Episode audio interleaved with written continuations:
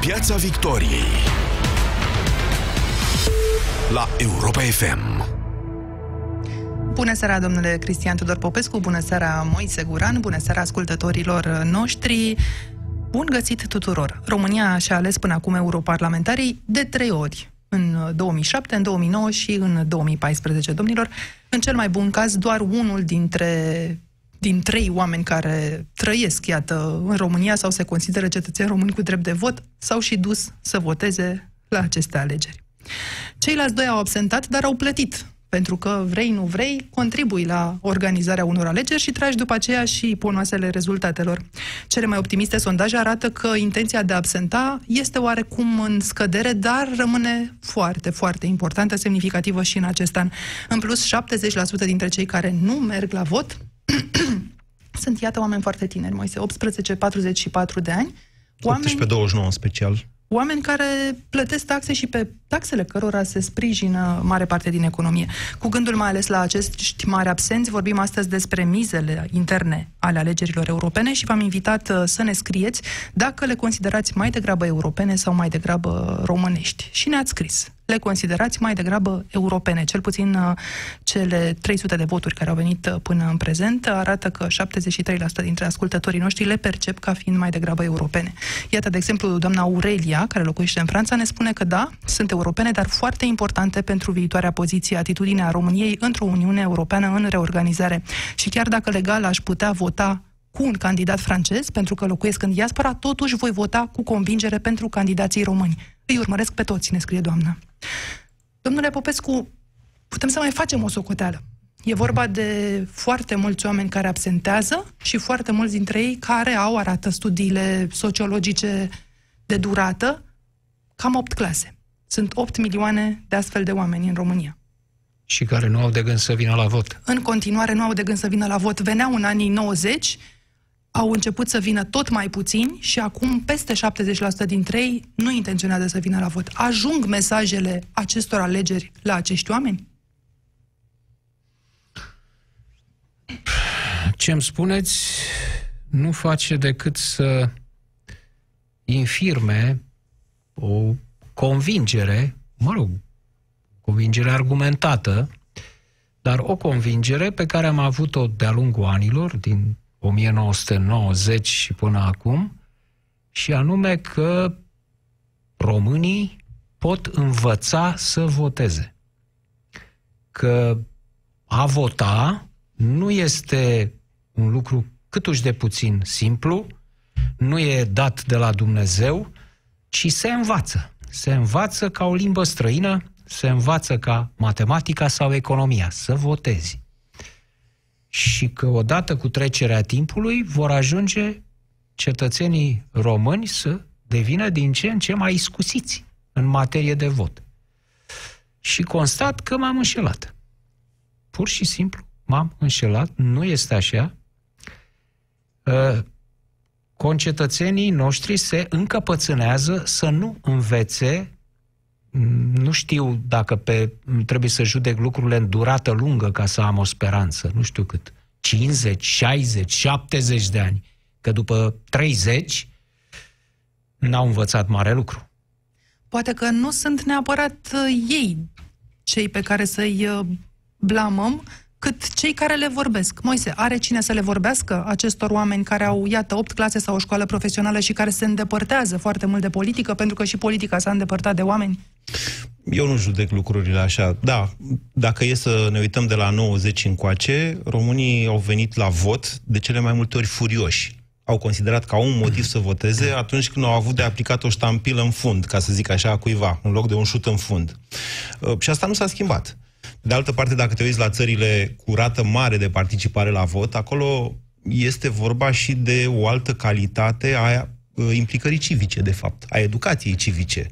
Nu putem face abstracție de faptul că în acești 30 de ani, societatea noastră, sistemul de educație în general, nația s-a prostit, hai să vorbim pe românește, nația, așa cred eu, națiunea noastră s-a prostit în ăștia 30 de ani, uh, nu pentru că nu merge la vot, zic asta, ci pentru că, în general, nivelul intelectual al românilor a scăzut. Asta s-a întâmplat. Cred că sunt și studii care pot demonstra acest lucru.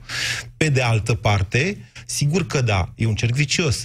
Pe măsură ce tot mai puțini oameni participă la vot, pe măsură ce uh, națiunea cere de la politicieni mai puține lucruri, Asta înseamnă să votezi în funcție de cine mărește pensia, fără să mă mai gândesc la altceva. Sau cine îmi promite nu știu ce. Da? Pe, măsură ce implica, pe măsură ce exigența uh, votanților uh, față de aleși e din ce în ce mai jos și calitatea aleșilor, bineînțeles, e din ce în ce mai proastă.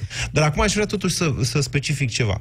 Tocmai pentru că uh, trecem printr-o perioadă de efervescență politică, Tocmai pentru că în acești doi ani s-au creat niște energii negative, în special în România, aceste alegeri europarlamentare au puțin în comun cu celelalte două runde anterioare de alegeri europarlamentare. Lumea se va duce la vot nu ca să-l trimită pe Cioloș sau pe Rareș Bogdan sau mai știu eu pe cine, pe Rovana Plumb, în Parlamentul European ci ca să voteze cu furie împotriva cuiva. Niciodată nu s-a dus ca să trimită pe Teodor Solojan, dacă ne amintim de anii anteriori, pe Norica Nicolai sau pe cine a mai fost cap de listă acolo, pe Adrian Severin. Oamenii s-au dus tot ca să dea, nu știu, o palmă cuiva sau ca să mulțumească vreunui partid pentru ei, acum energia e mai puternică decât era în 2014. Așa Dar este pare. justificată. Este justificată oarecum indiferența oamenilor în legătură cu aceste alegeri europene, pentru că persoanele trimise acolo în rundele anterioare de alegeri nu s-au remarcat prin nimic. Principala lor uh, realizare a fost să ia o leafă imensă în raport cu posibilitățile cetățeanului mediu din România și uh, cei mai mulți dintre ei să zbiere în românește de pe acolo, de pe la tribuna uh, Parlamentului European. Acum recent, când cu Chioveși. Deci, mai degrabă și înainte. E, cum recent cu Chioveși? Uh, 2012 ați uitat? George Becali, care a făcut uh, Domnul Becali, Am doamna uitat. Macovei, care spunea Am că uitat. au fost furate două milioane de voturi, dar tot în limba română. Adică aceste ziceri de acolo, de fapt, sunt îndreptate tot către interior, către România. În ce sens? Cei trimiși acolo vor să facă dovada în felul ăsta că se află în treabă și că fac servicii celor din România care i-au trimis acolo, partidelor respective. Or, scopul ar fi uh, trimiterea acestor oameni acolo ar fi ca ei să se afirme printre ceilalți parlamentari europeni ca niște valori. Nu să se adreseze mereu nouă românilor, ci să reușească să stabilească contacte, să fie uh, prețuiți la nivelul blocurilor politice din Parlamentul European, ceea ce n-a reușit, eu n-am văzut pe nimeni. Macovei Acceptați că Poate că da, Poate că da. Și s-a văzut exact acum când Poate că da. cu Chioveși. Dar cei mai mulți dintre ei uh, vorbesc singuri pe acolo și încearcă să ne dea nouă impresia aici că ar fi băgați în seamă. Și nu sunt. Asta este problema. nostru, Grigore, este oarecum în sentimentul dumneavoastră, spune așa, ținând cont că în Parlamentul European ajung persoane ca Viorica Dăncilă, sunt alegeri românești cu aparență de alegeri europene. Și dacă tot vorbește... Păi nu, acum miza e alta încoată, trebuie să subliniem asta. Acum urmează un ciclu, o rafală de patru runde electorale, care se determină una pe cealaltă. Deci, europarlamentarele astea vor da un șut sau nu cuiva, lui Liviu Dragnea în special, că el a strânit multă furie.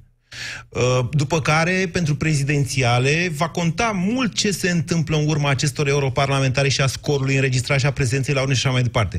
După prezidențiale, de asemenea, rezultatul va influența alegerile locale din 2020, care în mod decisiv uh, vor influența alegerile europarlamentare. De-aia zic că acum suntem așa, suntem pe niște trepte, nu dau seama dacă le urcăm sau cădem pe ele, dar Mi-e groază să este... mă gândesc ce o să fie în 2024 când toate aceste alegeri vor fi într-un singur an. Vom vedea.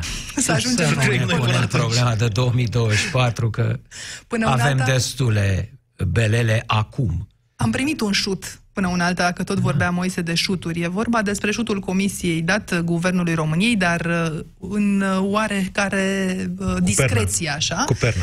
Uh, domnul Timmermans a trecut săptămâna trecută pe la București, doamna Viorica Dăncilă este așteptată, ba chiar chemată săptămâna aceasta la Comisia Europeană. Între timp a rămas domnul Victor Negrescu, fostul ministru al afacerilor europene, să conducă o echipă de experți care să aducă lucrurile la normalitate. De ce? Pentru că România a fost avertizată direct cu activarea articolului 7, adică ești aici cu noi România, dar de fapt nu mai ești un membru cu drepturi de pline dacă ți se iau uh, câteva din drepturile uh, pe care le ai acum ca membru al Uniunii Europene, iar domnul Tudorel Toader, întrebat astăzi uh, în Francia despre lucrul acesta, a confirmat așa cu jumătate de gură lucrul acesta. Să-l ascultăm. Există o informație apărută pe surse, conform căreia numărul de recomandări care vin din partea Comisiei Europene e dublu față de luna decembrie. Deci chiar așa. Dar e mai mare numărul? Comisia ce a făcut? A defalcat o recomandare și a arătat care este conținutul ei în felul ăsta sau, spuneți dumneavoastră, multiplicat, au apărut mai multe că dacă în sintagma generală statul de drept poate să intre orice. Da? Așadar, nu a dublat Comisia recomandările, n-a venit practic cu un nou MCV, spune domnul Tudorel Toader, ci a defalcat, a ramificat tot ce ne recomandase până acum. În realitate, Comisia s-a referit foarte clar la ultimele patru ordonanțe de urgență din domeniul justiției și a pus guvernul la treabă să renunțe la aceste modificări și să revină la bă, recomandările făcute de Comisia de la Veneția. Domnule Cristian Tudor Popescu, vă miră că nu a ieșit uh, așa vreo energie de la guvern după această întâlnire și că de fapt nu s-a schimbat nimic? Nu, pentru că e vorba de interese politice și de o parte și de cealaltă aici. Uh, domnul Timmermans este înainte de a fi președinte, vicepreședintele Comisiei Europene, este politician. Și un politician tace? Uh, poate să tacă, cum să nu. Eu, uh, a tăcea este o modalitate, un procedeu. Politic. Formă de diplomație.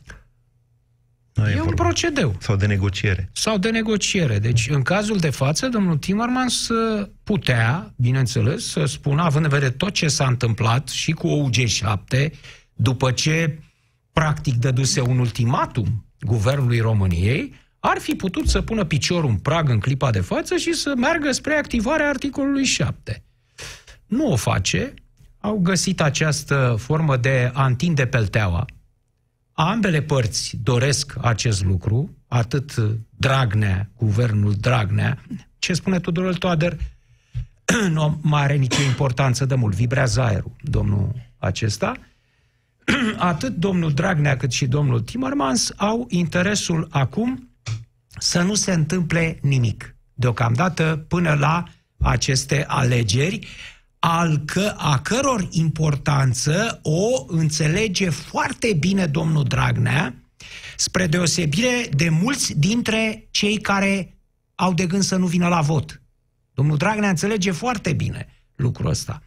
Uh, așa este cum spunea domnul Uh, domnul Guran, legătura între cele patru uh, rânduri de alegerile se condiționează una pe alta.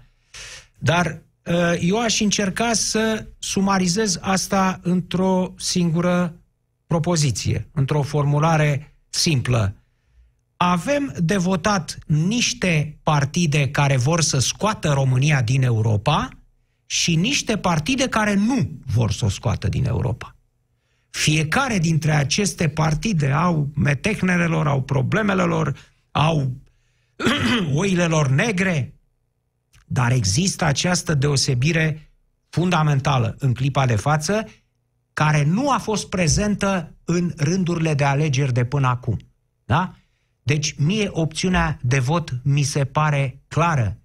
Uh, ne ducem la aceste alegeri uh, uh, europene pentru Europa.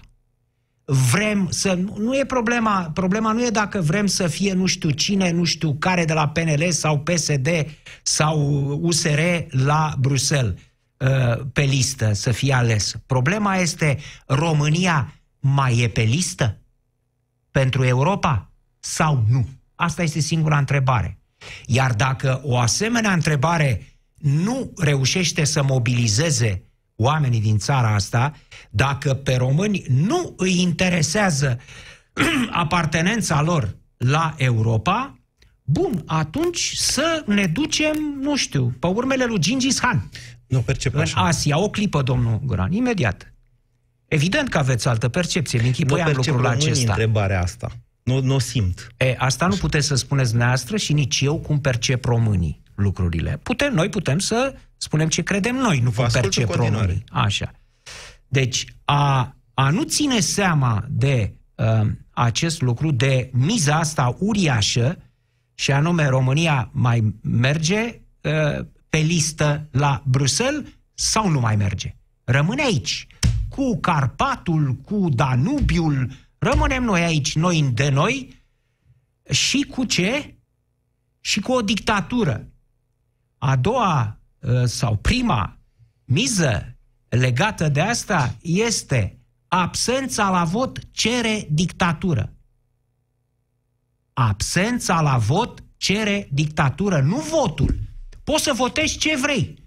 Da? Pe X, pe Y, de stânga, de dreapta. A nu te duce la vot, când a, absența la vot crește foarte mult, asta înseamnă că poporul respectiv își cere dictatura. Alege să fie supus. Da, asta înseamnă să nu te prezinți la vot. Vreau să fiu dus cu rândul la masă, dacă se poate. Nu mă interesează să mă mai duc până la... De aceea, când a avut loc această, această, uh, această formă de protest, cele 15 minute la ora uh, 15, în data de 15, nu?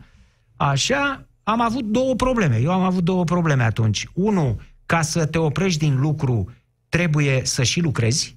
Deci ce fac ăia care nu lucrau? Probabil că veneau de pe unde erau, ca să stea. Și doi, e ușor să stai, da? Să nu faci nimic. Nu poți să vorbești de grevă generală de 15, de 15 minute că te acoperi de ridicol. Și atunci am avut de spus un singur lucru. Aș fi foarte fericit ca toți cei care au participat la procesul ăsta, la acest protest stătător, să se miște pe data de 26 mai și să facă ceva, să se ducă la vot.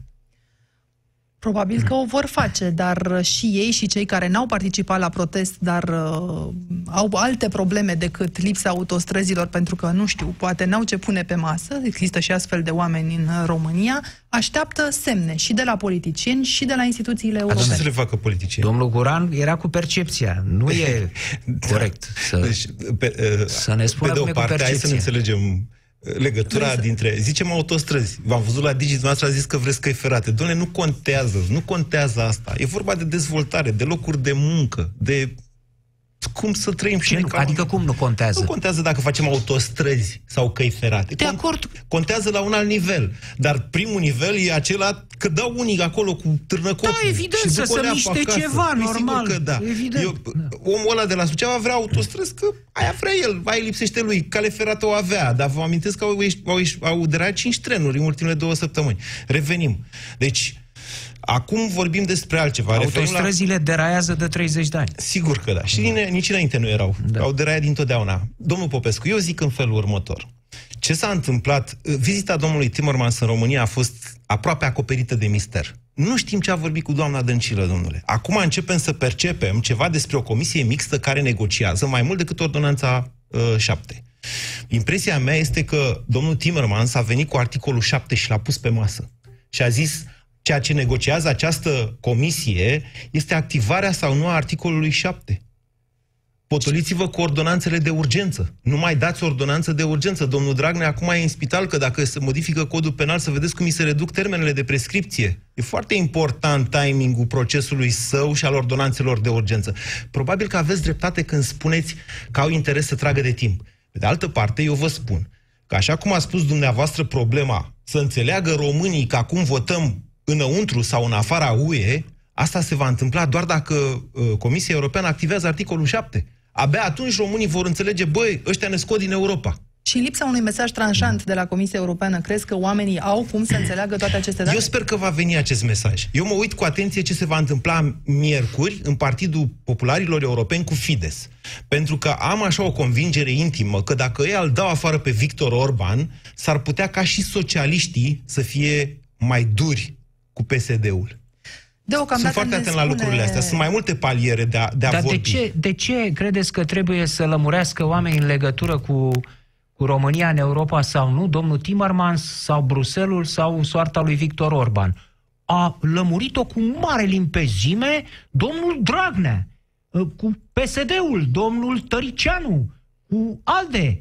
De câte ori nu au spus expressis verbis că noi nu avem nicio treabă, nu ascultăm de Bruxelles, ne vine numai o travă de acolo? Da, dar Numai ei se declară rău? europeni. Ei spun, ei spun, doamne, noi suntem europeni, dar nu să ne dicteze ăia. Să-i conducem noi pe ei. mesajele anti-europene ale acestor două partide în frunte cu conducătorii lor au fost cât se poate de limpezi pentru toată lumea. Deci votezi PSD-ALDE, listă, votezi ieșirea României din Europa. Aș zice- Și pentru asta nu e nevoie de să ajungem până la articolul 7.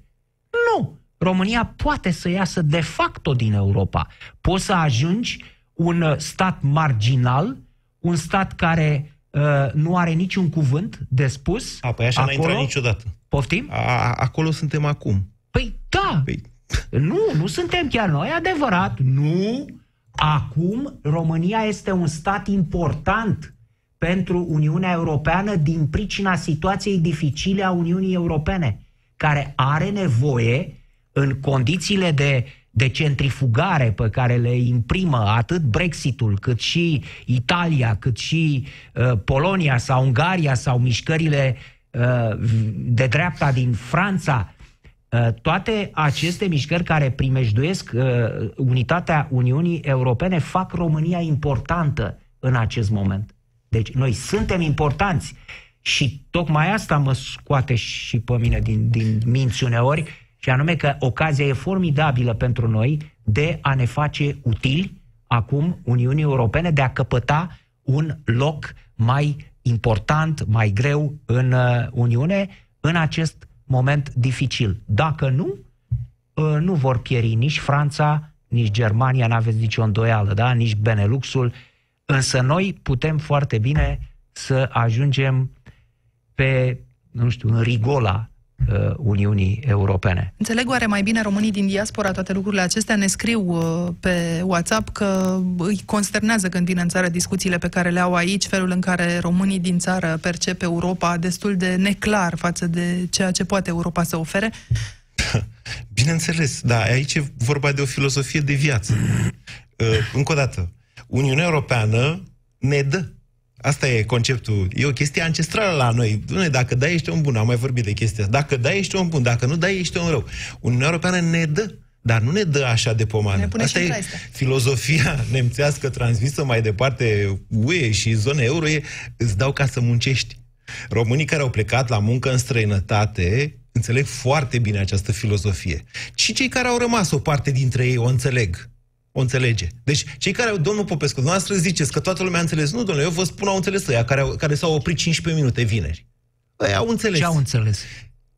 că votează pentru Europa. Ăia au înțeles că votează pentru Europa acum la europarlamentare. Dacă România să fie sau nu în Europa. Să vă fie gura aurită, domnul. Domnul Popescu, eu vă Să-i spun că văd ceilalți pe n-au toți- înțeles. Să-i văd pe toți cei care au stat, repet, stimați Europene FM, toți cei care ați participat la protestul acela de 15 minute, dacă vă veți duce la vot, mă veți face fericit. Piața Victoriei cu Cristian Tudor Popescu, Anca Simina și Moise Guran la Europa FM. La protestul acesta de vineri uh, s-a auzit uh, din fundal așa și vocea președintelui Iohannis în ultimul moment. S-a raliat domnul președinte la o oră la care se terminase programul, e adevărat oricum la Cotroceni. Uh, Domnul uh, Dragnea de asemenea a avut un comentariu, dar a doua zi ne-a mai spus ceva important domnul Dragnea. Zice că domnia sa și PSD au fost uh, la putere în acești, la guvernare în acești doi ani, dar nu și la putere.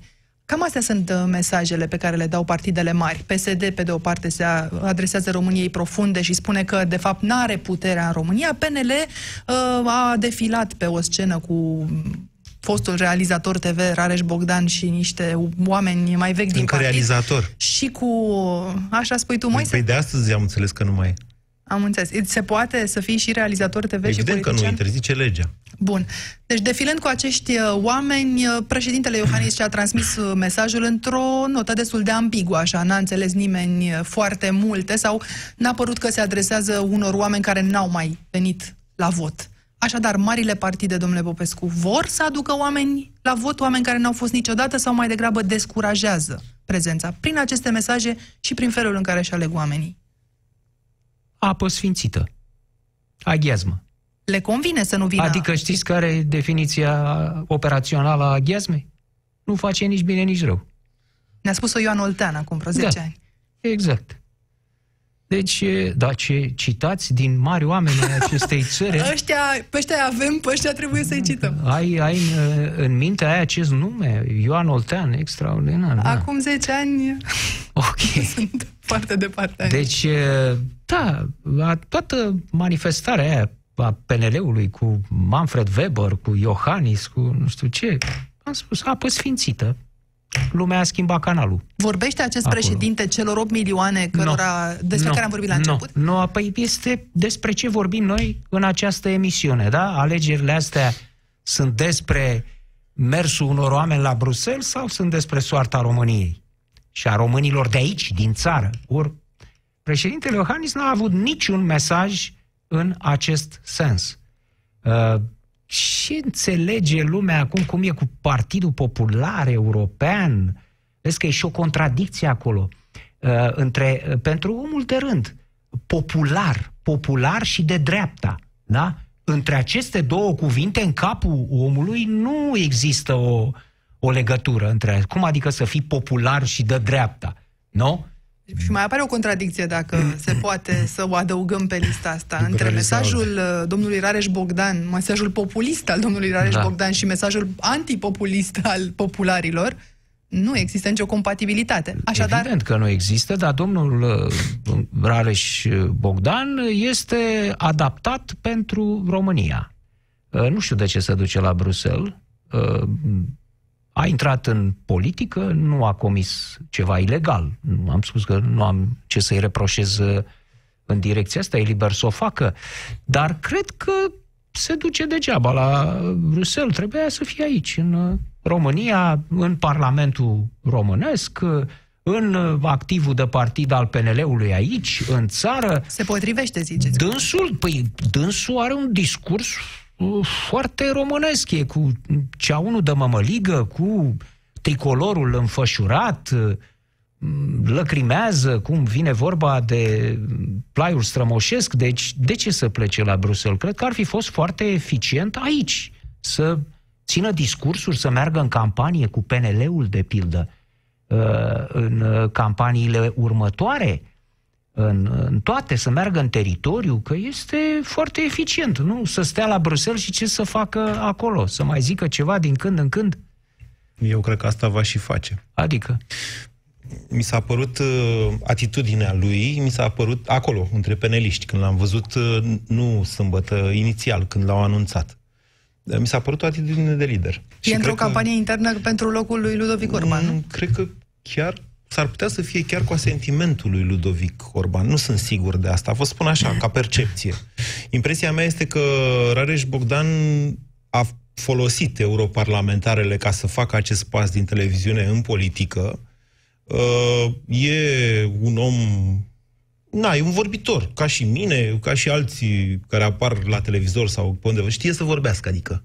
Ceea ce încă Da, nu, mai, sigur că nu da. mai e o chestiune foarte frecventă în politică. sigur, e un bun orator, Așa. ceea ce nu prea Bun. sunt prin Bun, politica uh, românească. Intrarea lui, cred că, în același timp, trebuie să vedem și partea pozitivă. Eu cred că atunci când aduci persoane cunoscute, există o șansă să vină mai mulți oameni la vot. Pentru că Evident. se pot identifica cu unul pe care îl știu. Doamne, poate mai mult decât o siglă, mai ales din România profundă, acolo unde îl știi pe ăla. E, până la urmă, brand recognition, cum zic uh, marketerii. Ok? E important. S-ar putea să alegerea să nu fi fost deloc grea. De altă parte, însă, discursul lui este un discurs de lider de partid. Mie așa mi s-a părut și cred că planul nu e să plece la Bruxelles, decât o perioadă. Eventual, până după prezidențiale, cred că a fost o negociere și cu Iohannis acolo. Rareș Bogdan avea mai degrabă afinități cu zona aeraltă, cu USR+. L-a criticat pe Iohannis destul de des destul de des, și pe peneliști mai des decât pe useriști. Asta probabil că l-a ajutat la negocierile cu peneliștii. Asta e a fost impresia mea. Rareș Bogdan, Posibil. o locomotivă care să motiveze oameni care n-au venit niciodată la vot, că și din ce am discutat și aici, iată, PSD Uh, nu, s-a, s-a repliat deja de mulți uh, ani, da, nu se zona, mai adresează zona de dreapta oameni. are această problemă. Trebuie să o recunoaștem cu toții. Uh, da, el, el e pe zona de dreapta din punct de vedere al discursului naționalist și conservator. Creștin, e o combinație, vedeți că e o combinație în care mulți români, o contra, aproape o contradicție, care de fapt nu e contradicție, mai ales în Ardeal și mai ales în zonele rurale. Poți fi și naționalist și european în același timp? În unele zone s-ar putea ca asta să fie o contradicție. Acolo nu e. Acolo nu e pentru că ei văd în multe situații naționalismul ca fiind ceva anti-Rusia, mai degrabă decât anti-Europa. Și acest discurs prinde. Prinde. Totuși, revin la tema acestor uh, oameni, mulți la număr, care au puține studii, nu se gândesc la aceste mesaje naționaliste de care vorbești, nu fac nici distinția neapărat România versus Europa sau România în Europa este o temă pentru ei. PSD nu li se mai adresează celor mai mulți dintre ei pentru că se duce foarte mult spre bugetari, care au studii superioare în pe general. zona asta alocă destul de mult Anca. Degeaba zici. Deci pe, pe partea de pensii, și pe, și pe asistentă, asistență socială. Eu nu vorbesc de asistență socială. Oamenii care iau deja salariu minim nu sunt asistați social. Păi nu despre ei vorbim. Ba da, despre ei vorbim. Nu, despre pare rău, salariul minim mici, sunt, nu, scuze. Și sunt, două, foarte mulți. 2 milioane din 3 milioane și jumătate de angajați din mediul mediu privat sunt în ziua de astăzi pe salariu minim pe economie. Ăia nu sunt cu 8 clase, crede-mă. Nu, dar mulți dintre ei pot fi. Și mesaje pentru ei și pentru a-i scoate din uh, starea precară în care trăiesc nu prea există. Așadar, Poți convinge un singur om care nu a votat niciodată Moise să vină la vot pe 26 mai? Cu ce argument? Eu nu-l pot convinge. Poate Rareș Bogdan să-l convingă sau politicienii. În esență, cei care... Să știi că absente, dezinteresul de politică Israel și pe vremea lui Ceaușescu o grămadă. Și chiar și în anii 90 erau oameni care nu știau, n-au știut ani buni, domnule, că nu mai e Ceaușescu. E dreptul lor până la urmă. Dezinteresul și dezgustul, însă, combinat, în 30 de ani de experiență în care te-au înșelat politicienii, mai ales după referendumul ăla din 2009, ați observat că de atunci a scăzut de fapt foarte mult prezența la vot, după referendumul ignorat din 2009 avem căderi sub 60% a prezenței la vot. La nu, referendumul în 2014 ăla... am avut mai mulți oameni la vot decât în 2009. În turul 2 la prezidențiale. și la alegerile europarlamentare. Uh, cred că au fost 32%, peste... mai mulți decât în 2009. Uite, eu ce zic? Nu, dar europarlamentarele sunt altceva. În 2009 a avut 39% la, la, la parlamentare. Dar, în fine, ca să, ca să încheie această idee. Um, întotdeauna vor fi oameni care nu se vor implica. Pro- adevărata problemă este că noi, românul nu mai face corelația între cât de prost o duce sau cât de prost merge țara și faptul că nu se implică și că nu-l interesează cine îl conduce și cum îl conduce și taxe îi pune și așa mai departe. Atunci să-i răspundem, domnule Popescu, românului. Eu, eu nu pot să mă refer, eu nu pot să mă refer la milioanele acestea care n-au votat și probabil nu vor vota din nou. Eu mă refer la ceea ce s-a întâmplat și s-a înregistrat. Au fost 600 de mii de oameni în 2017 în stradă, da? Au fost 130 de mii, 120 de mii uh, la 10, pe 10 august au fost în stradă, da? Au fost la protestul acesta ultim, protestul uh, de 15, uh, nu știu câți au fost. Nimeni dar nu știe. Probabil, probabil câteva că mii. Mulți, da? Da? Deci eu atât aș vrea ca acești oameni care s-au manifestat în timpul trecut de la ultimele alegeri din 2016 și până acum, care s-au manifestat atât ieșind în stradă, cât și uh, uh, pe Facebook, cât și uh, pe net, prin uh, pe rețelele de socializare, dacă toți acești oameni sau marea lor majoritate vor veni la vot, atunci rezultatul alegerilor se schimbă.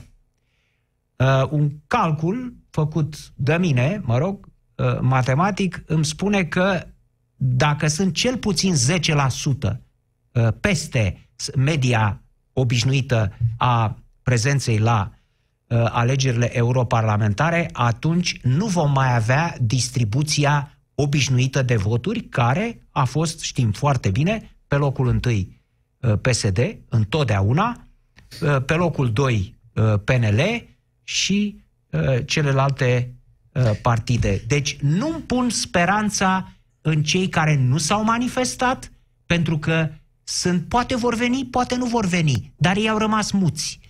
Eu mă gândesc la cei care s-au manifestat altfel decât prin vot și acum au ocazia să se manifeste prin vot cu mult mai multă eficiență. Să înlocuim așadar statul de geaba de vineri cu statul de veche, dacă s-o putea, și să încheiem aici Mersul, la vot. ediția de astăzi a Cu Pieței stat. Victoriei. Mâine va fi aici Santa Nicola la 18 și un sfert. Rămâneți cu Ada Sârbu și știrile Europa FM. Pe curând! Piața Victoriei. De luni până vineri, de la ora 18 și 15 la Europa